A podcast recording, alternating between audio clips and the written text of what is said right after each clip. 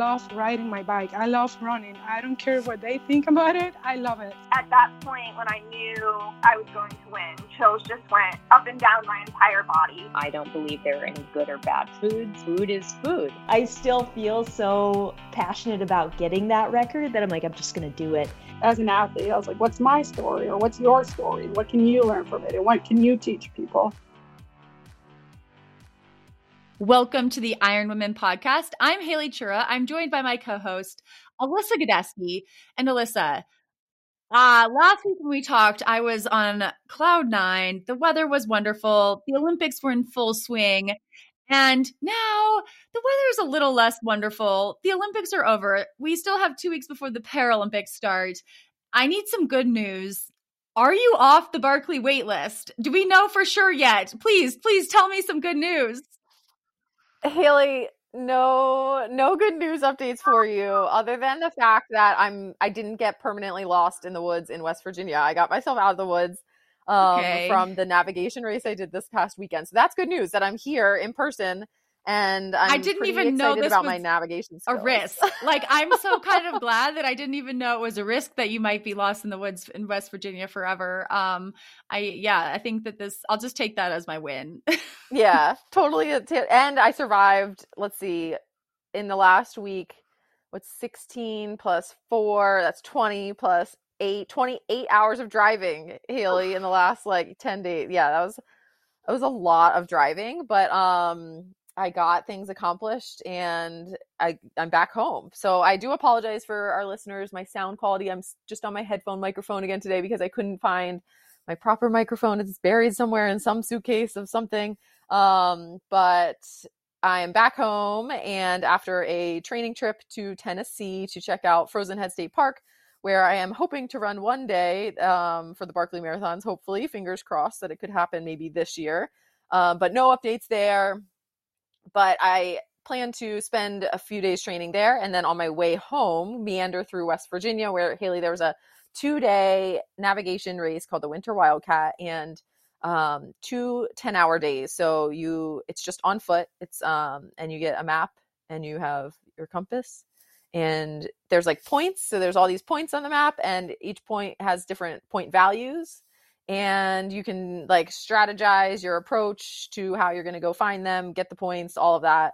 Um, and it's super fun. It's a great way to learn navigation, practice navigation, all of that. It was my first time seriously racing as like a solo, right? Typically I race often with my boyfriend Matt. So he is really good at navigation and often takes the lead in that. And uh, I've been working really hard in these past few years to get my navigation better. So I was forcing myself to race as a solo this time. And I did. And Haley, like I said, I got out myself out of the woods. I had to Saturday I would call like mildly successful.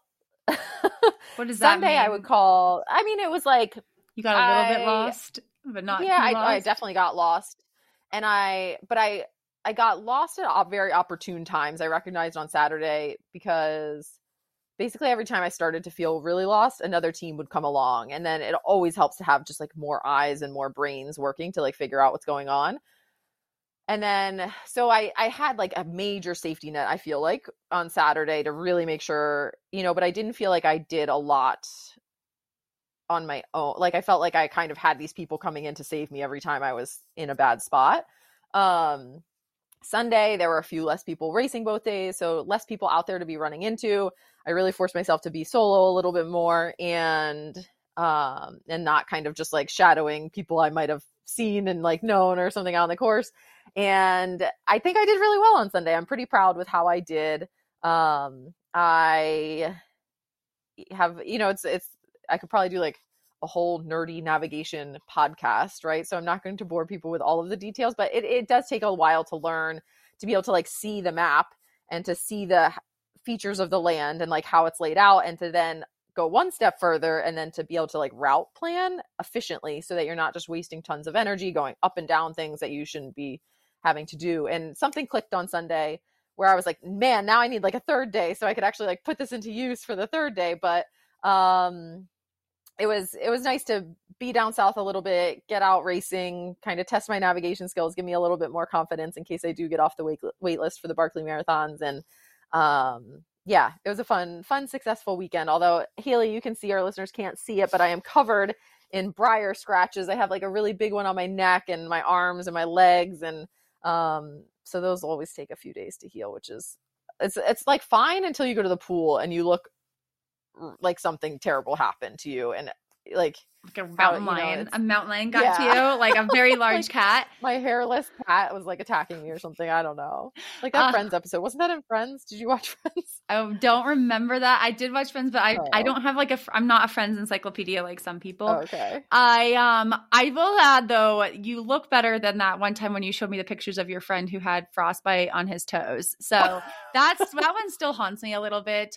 Um and I asked you this before, but have you you haven't seen the show Yellow Jackets, have you?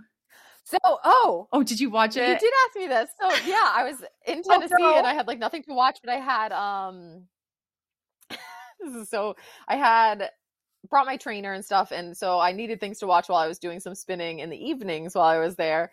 And I was like, well, Haley said I could just watch like this is like binge worthy and I was just like in the mood to start something new. So, oh, no. you did warn me. You did preface it with like you shouldn't watch this before you're alone in the woods, but I was like, I can totally do this. or This is even with a fine, group in the woods. yeah and i started watching it i think i'm halfway through i think i'm on episode oh. five of 10 Woo! and yeah no i watched it a lot i was like really into it because i had nothing else to do last week It didn't make you like, afraid in the woods. Well no but the funny thing was is i did watch it. I had one day where i made myself practice being out in the dark in the woods and um that that was like i had to actually focus on not letting my mind wander to like anything it couldn't. And you can you can be like you know like i'm just not going to think about this you and like so i i had to make the active decision to like tell myself like this is a real possibility that, that you could get scared you know but like i i thought through all of that and i was like aware of the situation at hand and it didn't it didn't scare me in the woods so that was good but i am enjoying the show. I think it's a fun like trainer show for sure. I I tried to watch like the finale season or episode 10 on the trainer and I had to I had to watch I had to change to the J Lo um romantic comedy. it was too much. But um for anyone who is hasn't I've listened, only been like easy spinning basically while I'm watching it, so I feel like that's was- that's fine for any watching. it's any it's a little bit intense. Like the premise Okay. is uh for anyone who hasn't watched it, it's on Showtime, but you can watch the first episode for free or you can then you can get like a 1 month membership for free. But it's like a soccer team, a high school soccer team in the in the 90s their plane crashes and in the woods. And so it's and how that unfolds. Um it's a little bit gory. It's a little bit scary. If you're like not into scary movies or if unlike alyssa you actually get scared if you happen to be in the woods by yourself um it probably isn't the best show to be watching when you're in the woods by yourself. But it's also fun and i can't wait to i can't wait for you to finish it alyssa and we can like chat about it. We can have a side podcast about okay. with all start theories. Yeah. but if anyone of our listeners, if anyone has uh, watched it and ha- wants to like theorize with us, um, maybe we can start like a special like Iron Women Yellow Jackets group and um, uh, right into our mailbag, Iron Women Podcast at gmail.com. I, I love pop culture and I love like shows. And that is one thing about spending a lot of time the trainer is that you get through a lot.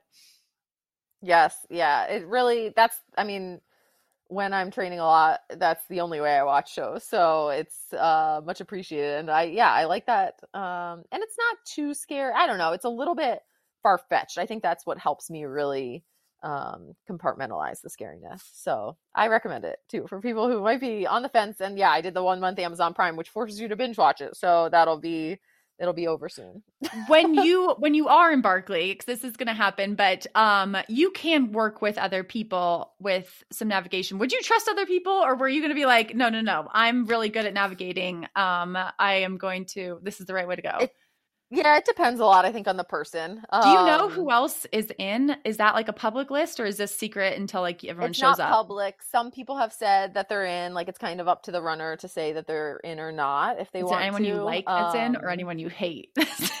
Um, I I'm pretty sure. Uh, I don't know if she's officially announced it, but like you know, based on the fact that she's been there in the past recently, and um, I think she's like said she wants to go back. Like Courtney Dauwalter should be there. Um, Is that a like Lewis, or a hate? Run. Oh, like I'm really excited. I hope I I hope she would be there. I hope I just want to know if so you have any nemesis there. nemesis. Oh, I don't no one that I know of, but there's definitely some people that I've watched their track record there, and there's a zero percent chance I would be trusting their navigation skills. so, Like, so there is that. Uh, like yeah, Whoever wears number percent. wait, isn't it number one is like the sacrificial? What if But you got I there a and you had number one? I mean, it's a possibility, Haley. But actually, I like, read. "I'm a- the sacrifice.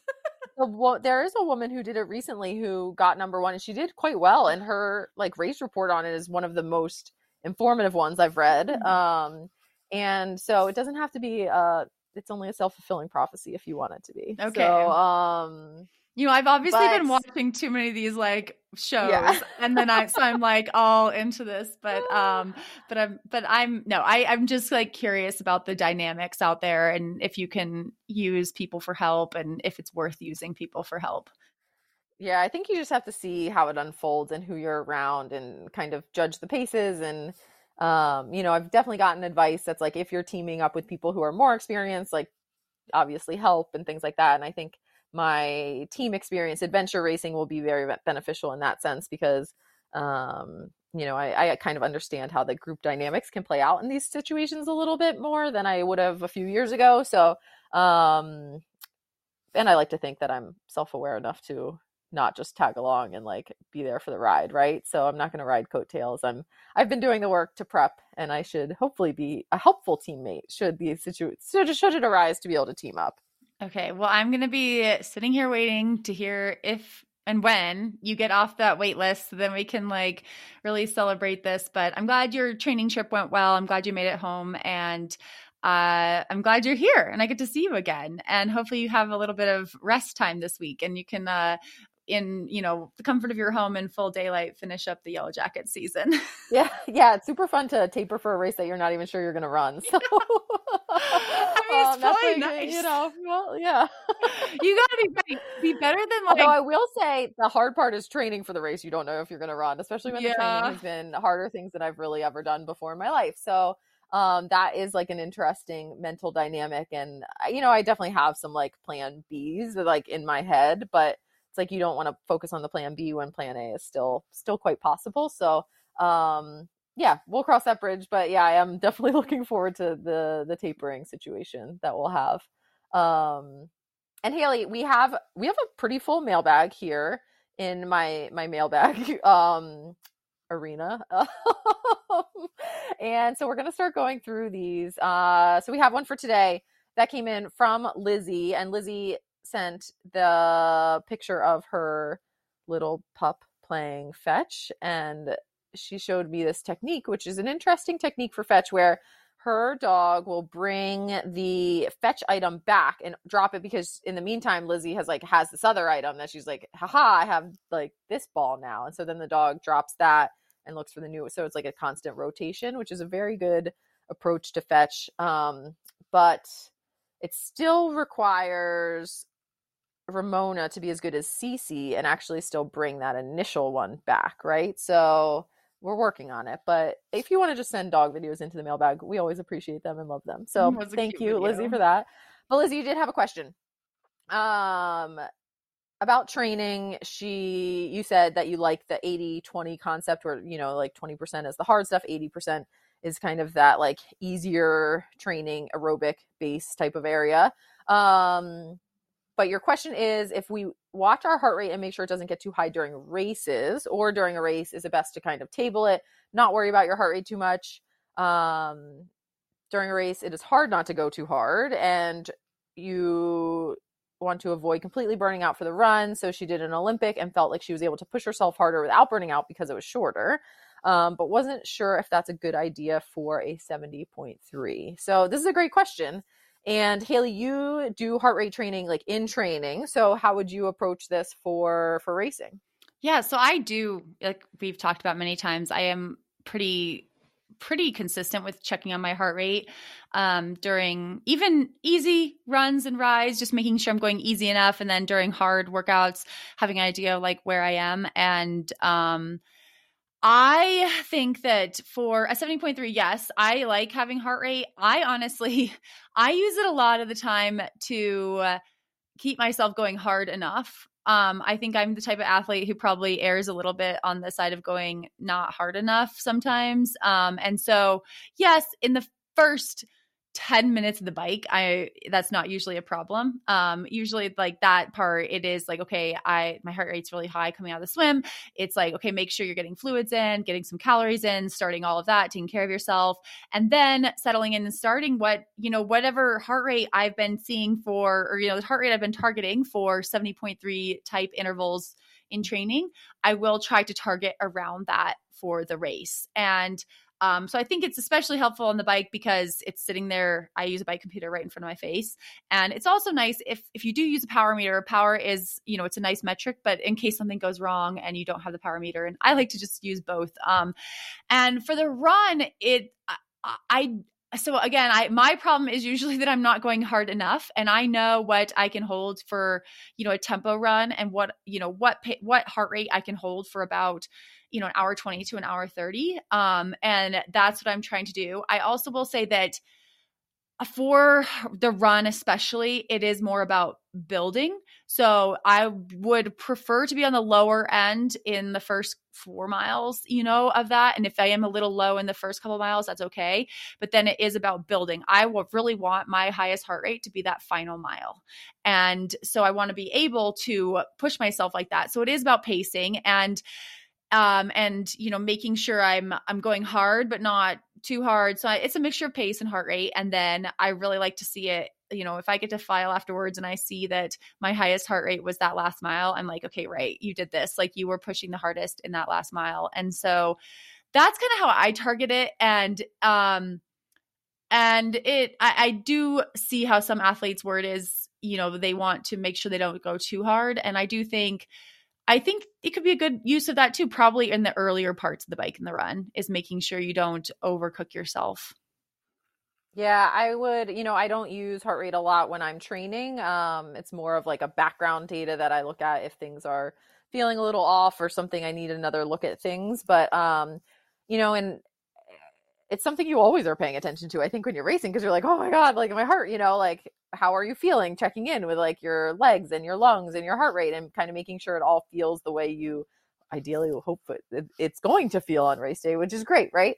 Um, and like how it's supposed to. But I think for heart rate specifically, there's definitely times when like you you might want to push a little harder because you know if people are coming by and you're like okay let me just um you know this is someone in my age group or this is someone you know for us it's like a pack, pack of pro women could be coming up on us right? And it's like you need to not draft obviously but like stay within eyesight and stay within contact of these people right? And it's good motivation for you to maybe like pick it up a little bit and see if you can hang on. Um and so that might elevate your heart rate a little bit but um I think that like Haley, like you said, like the distance plays into it a lot. And so in something shorter, I'm worrying less about it like totally burn like burning me out. Whereas if it was an Ironman situation and I'm giving a little push and I'm feeling my heart rate rise, I'm gonna take note. Like often I'll lap my bike computer and be like, you know, I know based on how I feel that I should only hold this for five minutes at this heart rate. And not go longer than five minutes at this heart rate, other than I will start burning, you know, otherwise I do start burning those matches way too early. And so I'll lap it out on my bike computer, I'll watch it. And a lot of times, like the pace does kind of settle. Your heart rate settles in, your body is like, oh yeah, I can do this and feel good. And the heart rate comes back down and you're you're able to do that, right? Um, sometimes it doesn't, and you're like, okay, like those, you know, people are gonna ride away from me, and that's okay today. Um, and so and same with the run, like for me, I think I like Haley, like I'm just trying to go harder when I'm running for the most part, right? And so um and not let myself like be be too comfortable. And so I know I have trained to the point where my heart rate should be like how it should be feeling basically um, which is hard for an ironman run like we need to be running pretty hard these days right so to be competitive um, and you know as an amateur i think it's important to do those training runs, right? Some long bricks, some training runs where you feel how your heart rate should feel. So if you're using it in training, like know the numbers, but either way, just kind of understand how it should feel and how that matches up with your goal paces and things like that to help you execute it best on race day. So, um, I don't know. We, you know, hopefully gave you some good advice, Lizzie, there. I think that, I don't know, Haley, how would you summarize it? I think that you want to worry about it, but use it as like a tool, tool in your belt. Right? Yeah. And use training as, as a way to experiment with it. You know, like, um when i say i run on the treadmill a lot with heart rate and and i'm specifically not using specific numbers um in this conversation because i do find as a coach heart rates are all over the place and so the actual number isn't like as important as like what that means to you and how fast it you know what it feels like to you. So i would suggest like using it in training like i said how i did um treadmill efforts sometimes. And even when i'm doing those treadmill efforts like i use a fan so i'm not like hopefully having my heart rate go up just from getting warm. And i you know have Nuun or have water or some kind of fluid there. So my heart rate wasn't just going up because of dehydration um, which those are also things that can impact heart rate. But you know try to kind of pace things like that. Like you know look at your heart rate when you're running a certain pace. What is that? How long can you hold that? And then um and maybe if you have in the last couple minutes like push it a little bit and see what happens. You know if you go to a higher heart rate do you start like do you get to a point where things start shutting down? Um i mean you're gonna know pretty quick but i would suggest doing that toward the end of a workout not the beginning. And thank you lizzie for writing in and other listeners you can always send your questions into our mailbag at ironwomenpodcast at gmail.com and Haley, we have a quick sponsor reminder for everyone. If you have tried the That's It fruit bars, or if you, um, you know, heard us talk about them last week and want to try, don't forget because this is good through March 3rd to head to that'sitfruit.com forward slash iron women. Use the code iron women for 20% off. And you can try some of these amazing fruit bars that Haley and I have been loving. Um, and the Crunchables really good snacks. I know one of my athletes got them for her daughter, who I think is like three, three years old, I think. And it's like a good, it, you know, she thinks it's like a treat because I think they taste like a fruit roll up. So, um, good, healthy snacks for kids. They're allowed in schools with no allergy stuff. So, stock up this month until March 3rd. Code Iron Women. That's It fruit.com forward slash Iron Women.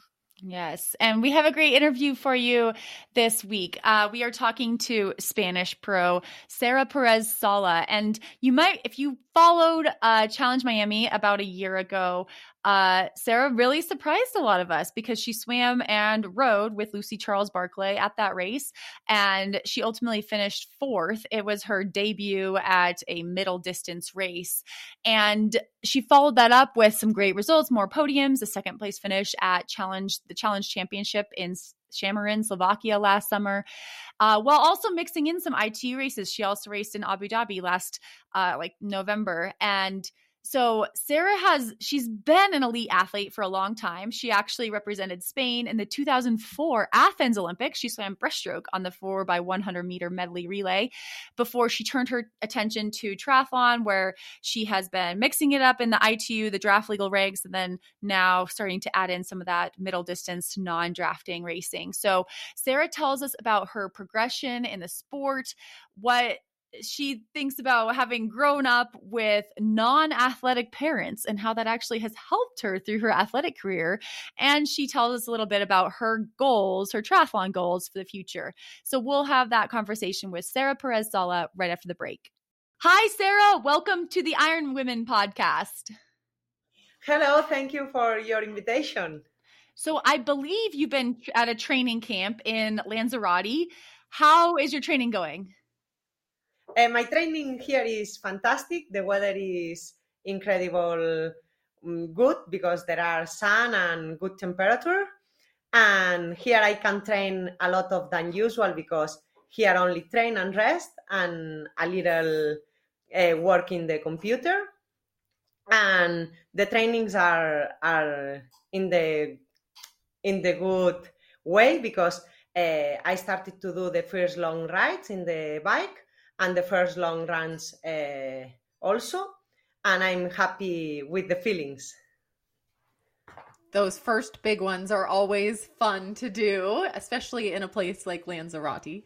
Um, you've posted that you love being untrained, kind of, we're taking that as a quote, um, and being able to do other things when you take a break from regular training. So, what is your favorite thing to do when you're not training? I love uh, cooking. Uh, it's my my passion, I think. And for cooking, you need a lot of time. And in my normal life, uh, with my job and with the trainings, it's impossible to pass uh, more time in the kitchens. And in the off seasons, I I take time and I and I cook a lot of desserts because it's my favorite uh, plan. and also, I enjoy to spend time with my friends because uh, normally I can't stay more time with them. And I bet your friends appreciate the desserts too. Yes. What is, what is your favorite dessert? Uh, I don't know. I don't know. I love all sugar desserts. but Um, now, uh, here in Lanzarote, I did uh, two cakes uh, one cheesecake and one mango cheesecake and tiramisu don- donuts. I think is good. I want to go in on a training camp with you. um, uh, Yeah. So, so you did. You just returned from a break. You returned to training after a break. How do you mentally handle being maybe a little bit slower than usual? I don't think about it uh, because I think uh, our, our body needs a, a break, and it is and it is impossible to be at hundred percent in in all the year. And I think it's good to be a break and and to be slower and growing up in the in the season. And Sarah, almost a year ago, you raced Challenge Miami and shocked a lot of people by swimming and riding at the front of the race with Lucy Charles Barclay before, um, with Lucy Charles Barclay before you finished fourth. So, were you surprised that you did so well in your first half distance race? Yes, uh, it was a, a surprise and it was amazing. And I don't know, I don't have words to describe it. Uh, it was everything new, uh, different distance, different athletes. Uh, it was everything different, and and I I know that my swim is is good, but uh, I want I wanted to try to to swim to swim uh, behind Lucy's, and when I was riding in the front, I I feel like whoa, it's fantastic and I'm really happy. I think it was the best debut I couldn't have. And I don't know, uh, like an anecdote, for example, uh, in the last 500 uh, meters, um, Jackie Hering passed me, and I thought, oh, I lost the fourth position. And when I arrived to the finish line, my friends uh, said to me, Sarah, uh, you are four. Whoa, no, no, no, I'm five so it was a surprise for me and and wow amazing result And you've raced the draft legal ITU circuit for nearly 10 years. What made you decide to travel to Miami and try the longer distance race? because i usually train alone uh, i love tt bikes and i feel really comfortable in in aero positions and i want to try in in half distance but uh, I think the the Miami scenario was perfect for me because it was uh, shorter than pure half distance, and also uh, the city is incredible. I I love Miami, and I think it was a a good uh, way to start the the season earlier the, earlier than usual, and I comes there. And you seem like someone who likes to try different things and is up for a new challenge here and there. So we think you also competed in a few cycling races and raced on the Rio Miera UCI cycling team in 2020. What do you think of the professional cycling races and, and that scene? Uh, always my coach uh, tries to to do uh, um, new sports Uh, one year I I trained with a BMX uh, bike in a in a bike park. I competed in cyclocross, and in 2020 I I decided to try in in Rio Miera in UC races. But uh, the first race I I did it was uh, incredible because it was the first race after the lockdown and everybody was uh, excited to come back to race. Uh, there were seven uh, world tour teams, so many people, many high, o sea, um, much level, and I had a crash, a big crash, and ended up in the hospital, and only did this race, and one month later I did the Spanish time trial championships and I enjoy a, I enjoy it a lot, but I think it's really dangerous to compete in cycling, and I prefer only competing in time trial champs. With BMX and cyclocross, your bike handling skills must be pretty darn good, though. I would imagine.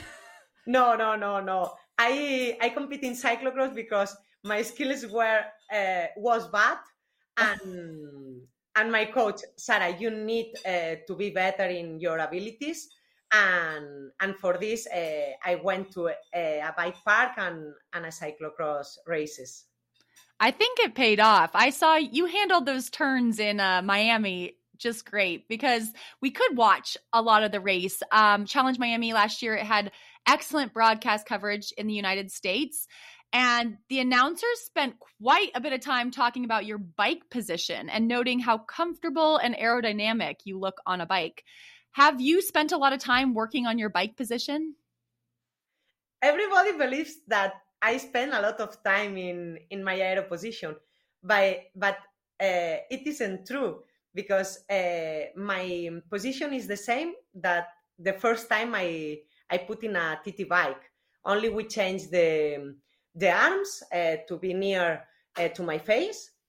But I'm really comfortable in in the TT bikes and in aero positions. So uh, before that, I have a TT bike. My my position in road bike was very similar, and for me, it's amazing. Uh, ride fast and and to be really aero, and it's a motivation for me. And so what about in training because you you do race non-drafting and draft legal races. So how do you split up the time between your time trial bike versus the road bike? It sounds like, you know, it might not be as important a thing if the positions are pretty similar. I usually train with TT bike because uh, I enjoy a lot. It's more comfortable for me. And last year, for example, uh, um, more of my the races was in in no drafting. So i only train with road bike uh, one or two weeks before than the than the race. So i usually train with tt bike. And you you've posted about how online critics will sometimes suggest that maybe you should change your helmet or what you're wearing but these people often don't know the whole context of your decisions how do you stay focused on doing what's best for you and not what the anonymous internet strangers say to do? Uh, I don't listen a lot uh, things about other people. My coach is also my biomechanic, and what he say is what I do. So uh, I don't I don't suggest uh, nothing. Um, Sarah, you need this helmet okay i put this helmet. And i think sometimes i can i can share uh, my decisions with other because i think it's interesting for every everybody knows uh, different information. And in 2004 you swam the breaststroke leg on spain's 4x100 meter medley relay team at the athens olympics. The spanish team finished seventh. I think you were only 16 years old in 2004. So, do you remember that Olympic finals experience? Yes, I remember it.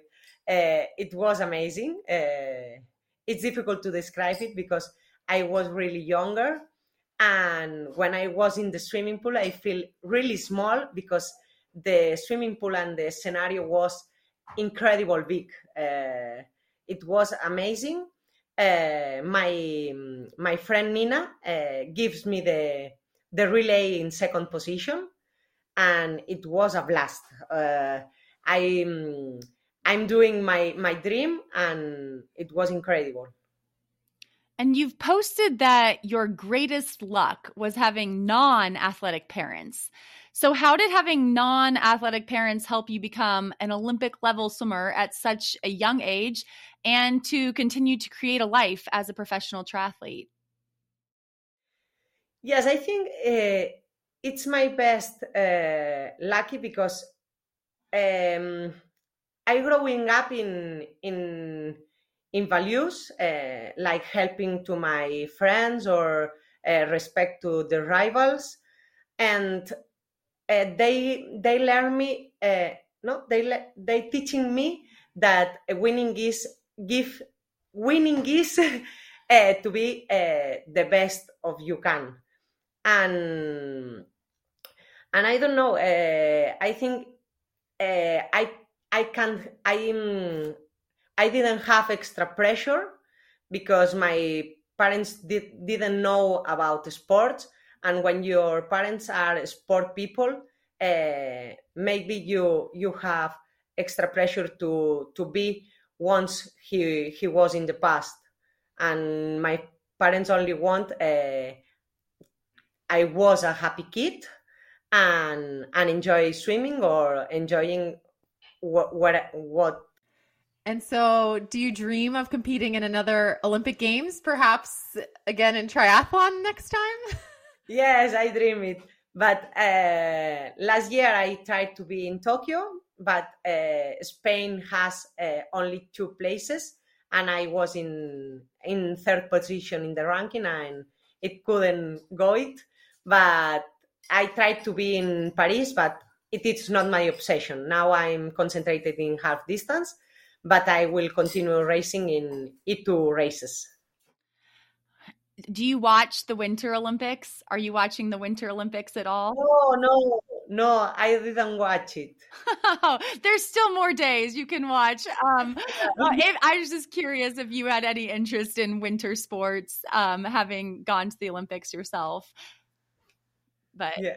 I, I don't know I'm, i don't know about the ski or snow and when i see uh, something sports in the snow is whoa but i don't stand i, I don't understand uh, about it. That's okay. I don't understand most of them either. But um uh, but the hundred breaststroke, the event that you you swam in the Olympics, it's a pretty short event. It takes just over a minute. And last December, you finished 26th in the WTCS race in Abu Dhabi, which you finished in just under an hour. And we also know that you've raced well in races longer than four hours. You were second at the Challenge Championship last summer in Slovakia. We mentioned Miami. Are you surprised by how well you can perform in both short and long races? Yes, of course. Uh, when I started in triathlon, uh, triathlon was a a challenge for me, and now I can ride uh, three or four hours in the bike. I can run uh, more than one hour, or uh, I can do um, a half distance uh, normally. And when I started, it was a very difficult. I'm I improved a lot in my aerobic condition, but when I when I have efforts about one or or five minutes, uh, I'm completely uh, feeling good because it's my my nature and I'm feeling really good. So I think I'm improving every year, and I try to be better in in long distance. And you've posted that your normal training week is about 17 hours, which is actually probably less than some other long course professional triathletes. So, do you focus on the high intensity workouts, which, you know, might bring your overall training volume down a little bit? I try to, I, I would like to train more, but uh, it's difficult for me because uh, I have a job and I have uh, to train. So um, I need to rest, and if I train uh, uh, so much, um, I can't um, I can't assimilate the the trainings. So uh, I have two days with short intervals in swimming, bike, and run. And on the weekends, I have uh, long rides and, and long runs with longer intervals. So uh, I think so. I have two easy days, and the other days are, are quality days. And what is your job? What do you do in the other half of your life, I guess? I'm a swimming personal coach in, in a gym. Yeah. Good. What is your favorite way to recover between hard training sessions when you do have time to recover? I love uh, cold water. Uh, once a week, I I have a massage, and I think a good meal is is good to recover. And when I train really hard, uh, I love uh, to do a Spanish siesta, and I think it's the best to recover. but usually, I I haven't time to a Spanish siesta. I love the Spanish siesta. I feel like I can appreciate that one. When you say cold water, is that like an ice bath? yes, yes. What? How long do you oh, stay in? Hot. Oh, hot. What? Do you Or- like or- you? Do you just like sit in the cold water? Yes, and in my gym, um, what um, there there is um, I don't know the name. Uh, it's like a small swimming pool with uh, really cold water, but uh, now it's broken, Oh, and I, and I can go to to cold to cold baths, and it's good because uh, I have hot water and cold water. I I combine both or only cold water and for me it's it's good i love it And Sarah, I'm curious. So my coach went to the U.S. Olympic trials for breaststroke, um, and she was talking the other day and said she probably couldn't even like turn her feet in the way breaststrokers would to do a proper breaststroke, right? So, do you still swim a bit of breaststroke in your swim training, like, or is you know, are you pretty much freestyle and triathlon swim training at this point? no usually i i warm up uh, swimming in freestyle and backstroke and sometimes i have uh, midley intervals and when i swim uh, breaststroke i did it with uh, butterfly kicks because it's really really dangerous uh, now uh, swim with with breaststroke kicks I do this. if you do them the proper way. I do like the old lady breaststroke, like definitely not proper breaststroke kick, but it is even that can hurt. So I can't even imagine what a proper breaststroke kick feels like. Yes, people uh, can have uh, a lot of problems in her in in their knees uh, because it's a anti-natural movement. I agree. I do the same thing now. I do breaststroke arms with a butterfly kick because it doesn't feel good on my knees. It just feels a little weird. And I didn't swim breaststroke like you, but I swam it. Uh, I swam the 400 IM, and so I definitely did. I I could do breaststroke. And someone asked me the other day. He was like, "Are you just? Do you not know how?" I was like, "To do a breaststroke kick," and I was like, "I know how. I just don't do it. it doesn't feel good." It's really, it's really difficult. Uh, swim breaststroke well is really really difficult because uh, the legs are uh, completely different as as normal movements. Mm-hmm. Uh, Sarah, you finished 2021 ranked as the 36th in the 36 woman in the Professional Triathletes Organization or PTO rankings, which could qualify you to race in the PTO Open events in Edmonton, Canada, or Dallas, Texas, in the US this year, and maybe even represent Team Europe in the Collins Cup. Do you think we might see you at any of those races this year? I would like to be there, but uh, I think um, Collins Cup is really difficult because uh, there are um, more powerful girls in in Europe. So I think uh, it have only eight places, and it sounds uh, impossible. But I would like to to be in Dallas and Edmonton, uh, and I will try to to be in the top 40 in the ranking to be there. What about Miami? Are you planning to head back to Miami this year? Of course. yes, yes, yes. It will be my first race and and I am I am excited because um, it will be like a throwback and uh, in Miami started all of my professional career in triathlon and I'm motivated for for this race. Yeah, our listeners can't see you. They can only hear you.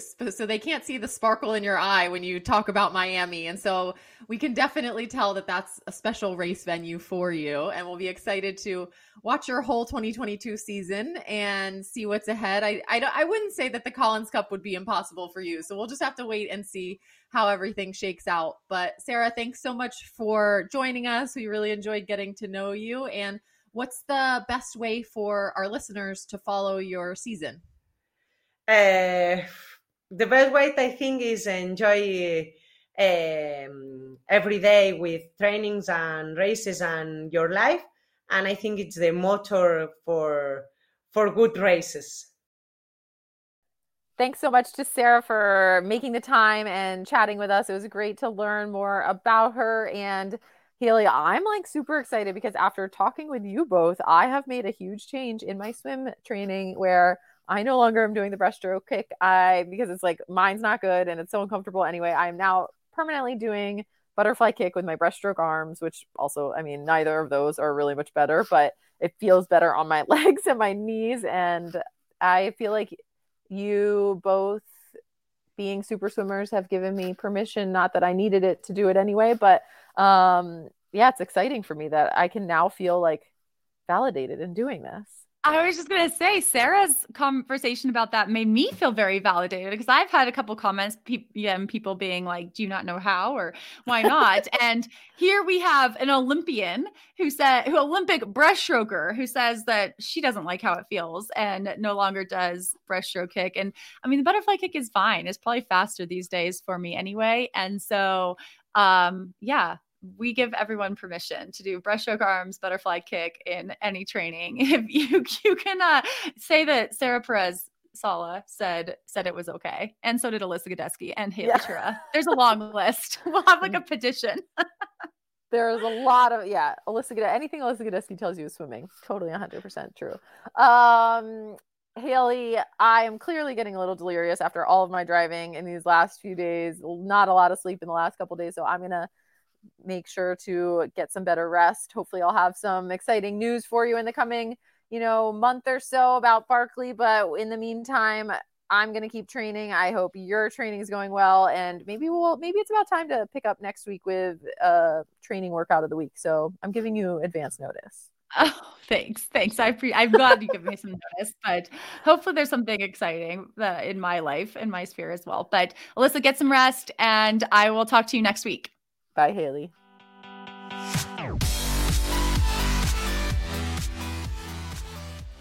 You have been listening to the Iron Women podcast hosted by Haley Chura and Alyssa Godesky. Iron Women is a production of Feisty Media and is edited and produced by Lindsay Glassford.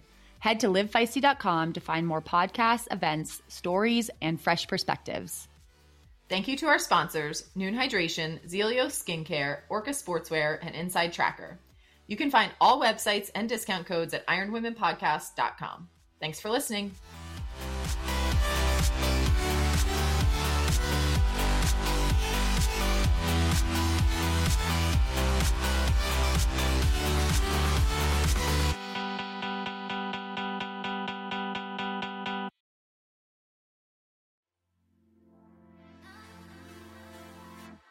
All right, Alyssa, I'm like starting to swim more again, and I feel like you were swimming a lot last year with oh with one water. And how did you keep your hair from get, getting so destroyed? I was swimming so much last year, and I used TryHard, Kelly, and I still swear by it. They have extensively researched this problem and created a superior vegan, dermatologically tested proprietary blend. TryHard has shampoo, conditioner, body wash, and more stuff. Everything you're going to need for your pre and post swim necessities. I've also seen that top pros like Chelsea Sodaro and Lucy Charles Barclay also praise the effectiveness of Try Hard. I think it's like it's definitely changed how good I feel just coming out of chlorine. And we have a code right now too for anyone who wants to try, you know, try try hard and stop suffering from dry, itchy skin, having their hair get all, you know, green, which happens to me because mine's like super blonde and get all beat up. You can try any of the try hard products with the code 20 feisty. That's 20 feisty for 20% off store wide at tryhard.co. So that's 20 feisty for 20% off at tryhard.co.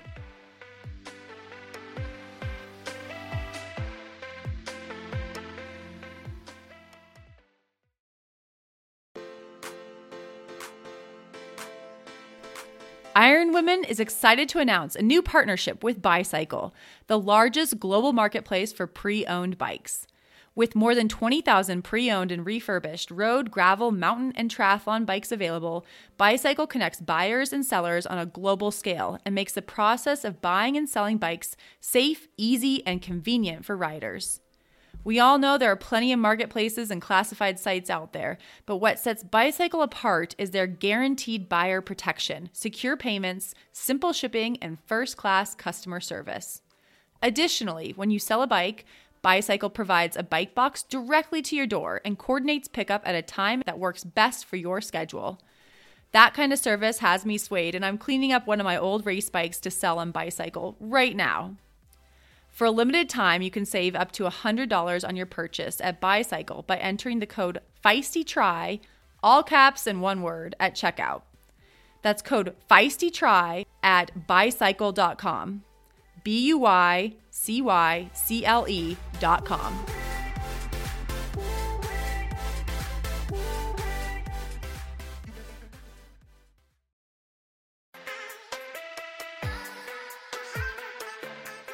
Alyssa, Amino Co has been a long-time podcast sponsor, and every time I'm listening to the show and I hear our Amino Co ad, I'm always shocked to hear how Amino Co co-founder Dr. Robert Wolfe has run a marathon in under 2 hours and 30 minutes 62 times. I just can't believe that's a real stat. Me either. It is very impressive and it gives me a lot of confidence Dr. Wolfe knows what he's talking about when it comes to performance and recovery. I actually took AminoCo Heal before and after my recent knee surgery. I've been using Heal a lot after really big workouts as I've started to ramp up my training. And I also use my personal favorite, AminoCo Perform, before and during my hardest sessions. Do you have a favorite flavor? For Perform, I definitely go with the strawberry lemonade. It has a really light flavor and a little bit of caffeine that I think helps keep me focused during my really tough intervals. And for Heal, I like vanilla. I just feel like vanilla gets me into recovery mode. What about you? The vanilla Heal is my favorite too. I find it mixes really well into my post workout shakes that I make. Wait, what do you put in your shakes? Well, oftentimes just whatever I have in the fridge, sometimes vegetables, sometimes collagen, you know, whatever I have. Summer shakes are way more interesting because it's like I make them cold. The winter shakes are a little less fancy. Do you ever add snow to your winter shakes? I mean, I'm going to start doing that now. I don't know. Make, make sure it's clean snow. I am not quite as fancy. I just add water. It, I think it still works pretty well. But uh, however you like your amino co, you can rest assured that in clinical trials, muscle protein synthesis from exercise more than doubled by athletes using Perform and Heal was shown to trigger muscle growth and repair better than other high quality protein sources. Head to aminoco.com slash ironwomen to see very large photos of me and Haley using AminoCo products. Then select your favorite products and use code IRONWOMEN for 30% off at checkout. First time purchases also come with a free gift. That's aminoco.com forward slash ironwomen and code ironwomen for 30% off.